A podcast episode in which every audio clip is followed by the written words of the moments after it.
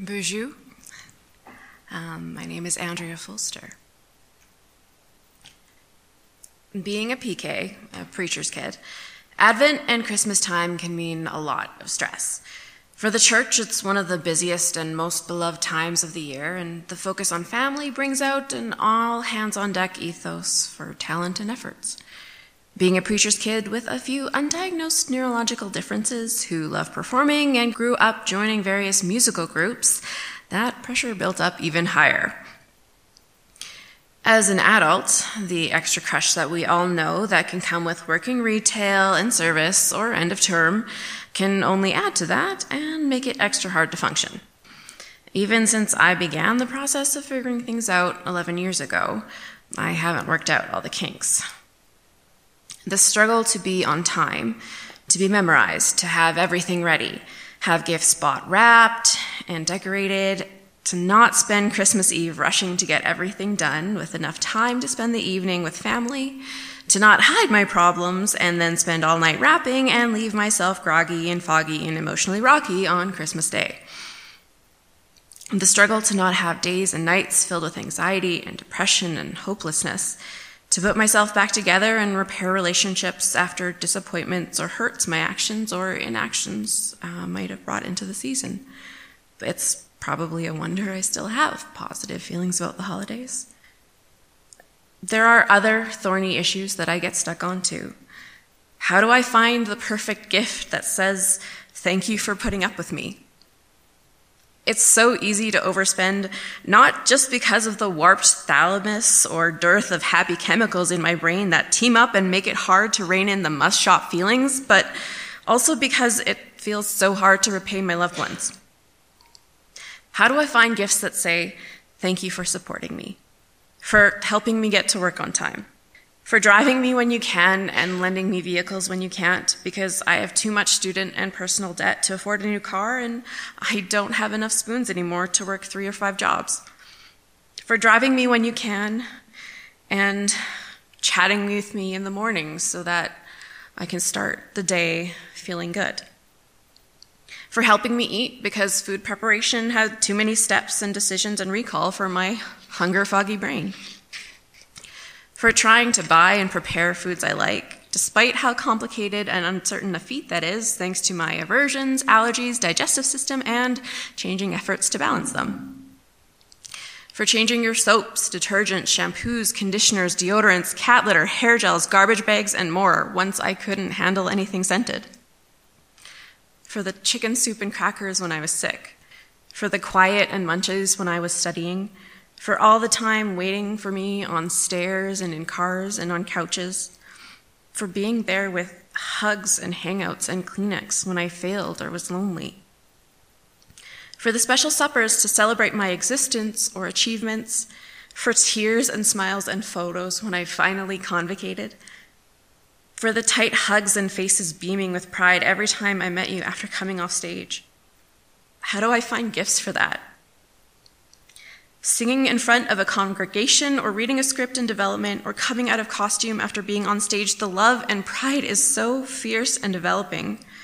How do I fit all of this gratitude into a Christmas card? So often, attempts to squash down fear and overwhelm and physical discomfort or pain takes the form, for me, of trying to escape into some version of story or playing a mindless game, binging until I'm soothed. Now that I know some things, I'm working on it, trying to find strategies, but it's tricky. Because the season can be so overwhelming, the compulsion to flee reality is really hard to ignore. And when they need me most, my loved ones get less of me than they probably need, which tosses on the guilt and the spiral worsens, and then I'm left scrambling to finish, scrambling to translate all these big feelings and thoughts into things and words.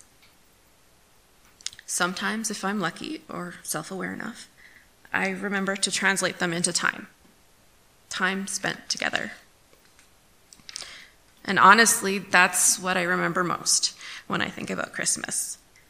The times we were firmly sent to bed by my exhausted mother because my brother, Nana, and I couldn't stop making each other giggle late into the night time spent cuddling with my family and pets in the light of the Christmas tree as we snacked and watched holiday classics, or the antics of our cats as the lure of ornaments or toys brought back their kittenish play. Hours spent watching sappy Christmas movies with my mom as we recover from the doings of the day, snickering and laughing with my brother, watching cheesy shows or listening to mashups, sending each other memes and catching up on what we put off watching until finals are over. Dad being Capra happy at events and on Christmas morning, trying to capture all the joy, fellowship, surprise, and gestures of love. Gathering with friends full of stories and jokes, the warm and yellow and chatter glowing out the windows into the dark. All the time spent around the table, taking in the feast my mom worked so hard to put together.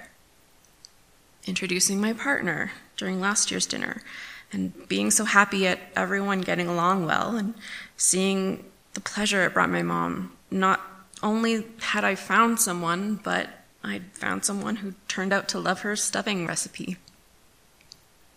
There's also the image of me singing Oh Holy Night as my Nana cried in the audience that last time.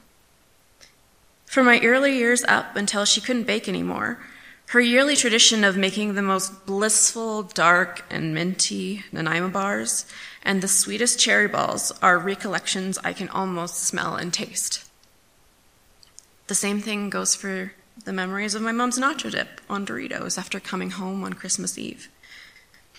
After Christmas Eve service, mom would be so busy all day and still somehow pull off an evening buffet for us to unwind with.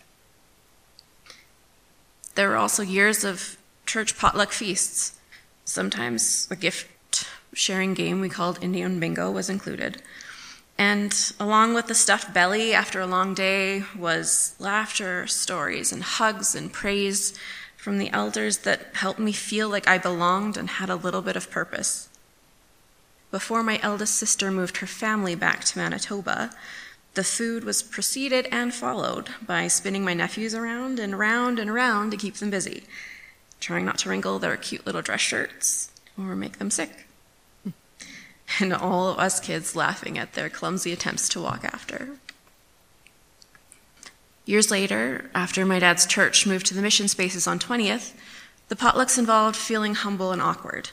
I didn't know many of the people anymore, and how blessed and privileged I was was so illuminated.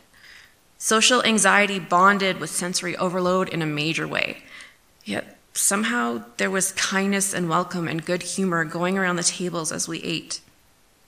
People had so little, and still they gave gifts of inclusion and community and made me feel welcome. People gave their time. That's often the gift I need in one way or another, and that I am trying a bit harder to give. Even as I paused while writing these words, Upstairs, there was a Christmas tree with lights on, another Christmas movie recording, and some time with my mom calling to me. Thank you for your time tonight. I hope you all find a little light and a lot of love and laughter in the times ahead of you.